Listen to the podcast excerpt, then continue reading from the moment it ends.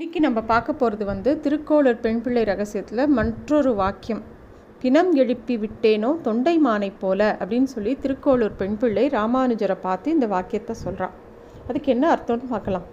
தொண்டை மண்டலத்தோட சக்கரவர்த்தியாக இருந்தவன் வந்து தொண்டைமான். அதாவது தொண்டை மண்டலம்னா இப்போ இருக்கக்கூடிய காஞ்சி மாநகரத்தை சுற்றி இருக்கக்கூடிய பிரதேசத்தை தொண்டை மண்டலம்னு சொல்லுவாள். அவன் வந்து திருப்பதி பெருமாள் வெங்கடாஜலபதி மேலே ரொம்ப பக்தி ஜாஸ்தி. அவனுக்கு பக்தினா பகவானோ எப்பயுமே நினச்சிகிட்டே இருப்பான். அந்த கோவிலில் பல திருப்பணிகளை பண்ணினான். பெருமாளுக்கு பல்வேறு நகைகளை சமர்ப்பித்தான். பெருமாளுக்கு தினமும் நித்தியமும் 1008 ஸ்வர்ண புஷ்பத்தால் அர்ச்சனை பண்ணிகிட்டே இருப்பானான். அது மட்டும் இல்லை, பெருமாளோட சேவிக்க போனான்னா தினமும் கிட்டத்தட்ட ஒரு நாழிகை காலம், ஒரு நாழிகைங்கிறது கிட்டத்தட்ட ஒரு 3 மணி நேரம்னு வச்சுக்கலாம், ஒரு நாளிகை காலம் பெருமாளோடையே இருந்து பெருமாளோடையே விட்டு பிரிய மனசு இல்லாமல் அங்கேயே இருப்பானான். பெருமாளும் அவனோட அதீத அன்பை புரிஞ்சுட்டு, எப்படி கிருஷ்ணர் வந்து அர்ஜுனன்கிட்ட ஒரு இணை பிரியாமல் ஒரு நண்பன் மாதிரி நடத்தினாரோ அதே மாதிரி திருப்பதி பெருமாளும் தொண்டைமான ஒரு சொந்த நண்பன் மாதிரி தான் நினச்சிட்டார். அது மாதிரி தான் எப்படி திருக்கட்சி நம்பி வரதராஜ பெருமாள் திருக்கட்சி நம்பி கிட்ட தினமும் பேசுவாரோ அதே மாதிரி திருப்பதி பெருமாள் இந்த தொண்டைமான் கிட்ட எப்பயும் பேசுவாராம். இப்பேற்பட்ட பக்தனான தொண்டைமான் கிட்ட மித்த அரசர்கள்லாம் அவரோட ராஜ்யத்து மேலே போர் செய்ய வரும்போது அந்த பகை அரசர்களை வெல்றதுக்காக அந்த மன்னனுக்கு தன்னோட சொந்த சங்கு சக்கரத்தையே கொடுத்து உதவினதாக சொல்லுவாள். அப்படி கொடுத்ததுனால தொண்டைமானுக்கு மலையப்பன் தன்னோட சங்கு சக்கரத்தை கொடுத்ததுனால அவருக்கு வந்து அப்புறமா தான் அவர் சங்கு சக்கரம் இல்லாமல் ரொம்ப காலம் இருந்தாராம். அப்புறமா தான் ராமானுஜர் வந்து திருவேங்கட முதலியானுக்கு சங்கு சக்கரம் சமர்ப்பித்தார்.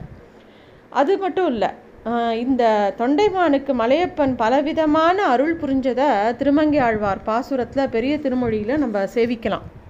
துளங்கு நீள்முடி அரசர் தம் குரிசில் தொண்டை மன்னவன் தின்திரல் ஒருவர்க்கு உளம்கொள் அன்பினோடு இன்னொருள் சுரந்து அங்குவோடு நாழிகை 7 இருப்ப வளம்கொள் மந்திரம் மற்ற அவர்க்கு அருளி செய்தவாறு அடியே நறிந்து உலகம் அளந்த பொன்னடியே அடைந்து உய்ந்தேன் அணிபொழில் திருவரங்கத்தம்மானே அப்படிங்கிற இந்த பாசுரத்தில் அந்த விஷயத்தை குறிப்பிட்டிருக்கார். இப்படியாக இருக்க தொண்டைமானோட ராஜ்யத்தில் ஒரு அந்தணன் இருந்தான்.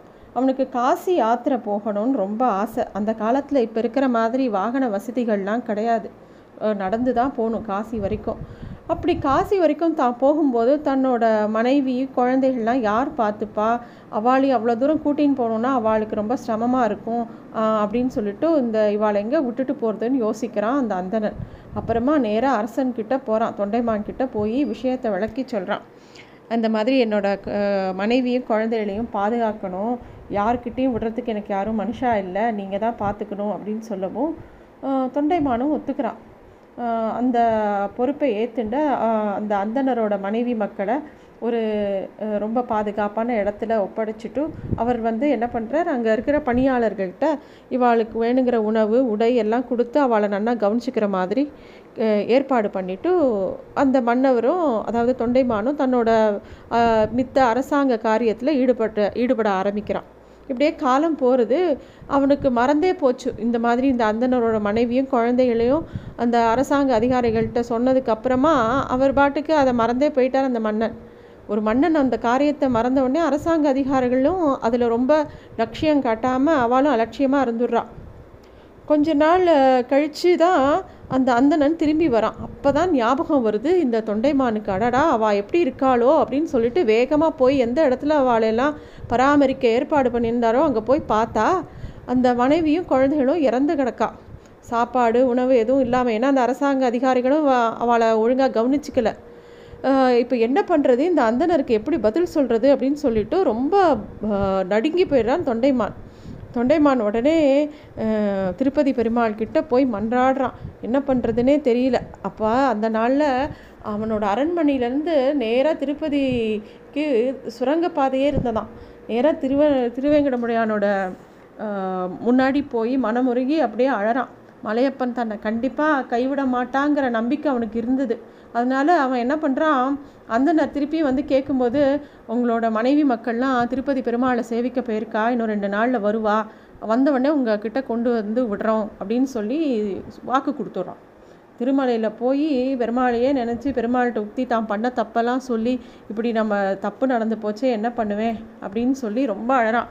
இந்த மாதிரி ஒரு குடும்பமே இறந்து போகிறதுக்கு தான் காரணமாகிட்டோமே அப்படிங்கிறது அவனுக்கு ரொம்ப பெரிய குற்ற உணர்ச்சியாக இருந்தது. அவன் வந்து அப்படி அவள் போனப்புறம் நான் எதுக்கு உயிரோடு இருக்கணும் அப்படிங்கிற மாதிரியும், தான் வந்து ஒன்று அவள் வந்து உயிரோடு வரணும் இல்லாட்டி தான் தன்னோட உயிரை மாய்ச்சிக்கணும் அப்படிங்கிற ஒரு இடத்துக்கு வரான். அப்போ திருப்பதி பெருமாள் வந்து அவனுக்காக அந்த குடும்பத்தையே உயிர் பெழுதி கொடுக்குறார். அது எப்படி கொடுக்குறாருன்னா, தன்னோட தீர்த்தத்தை தொட்டைமான்கிட்ட கொடுத்து இதை கொண்டு போய் அந்த உயிரற்ற உடல்கள் மேலே தெளிச்சிடுவா, அவள் உயிர் தெழுந்துடுவான்னு சொல்கிறான். அவனும் அதை எடுத்துகிட்டு போய் பெருமாளோட தீர்த்தத்தை அந்த உயிரற்ற உடல்கள் மேலே தெளிக்கிறான். தெளித்த உடனே எல்லா அந்த மனைவி அந்த குழந்தைகள் எல்லாரும் உயிர்ப்பிச்சிடுறான். திருப்பியும் அந்த குடும்பத்துக்கு நிறையா செல்வங்களும் நிறையா உணவு வகைகளும் கொடுத்து அந்த அந்தனரோட அனுப்பி வைக்கிறா அந்த தொண்டைமான்.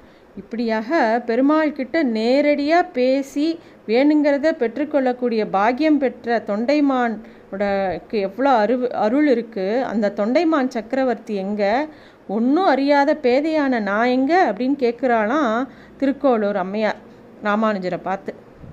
அதுதான் இந்த வாக்கியம், பிணம் எழுப்பி விட்டேனோ தொண்டைமானை போல அப்படிங்கிற வாக்கியத்துக்கு உண்டான அர்த்தம்.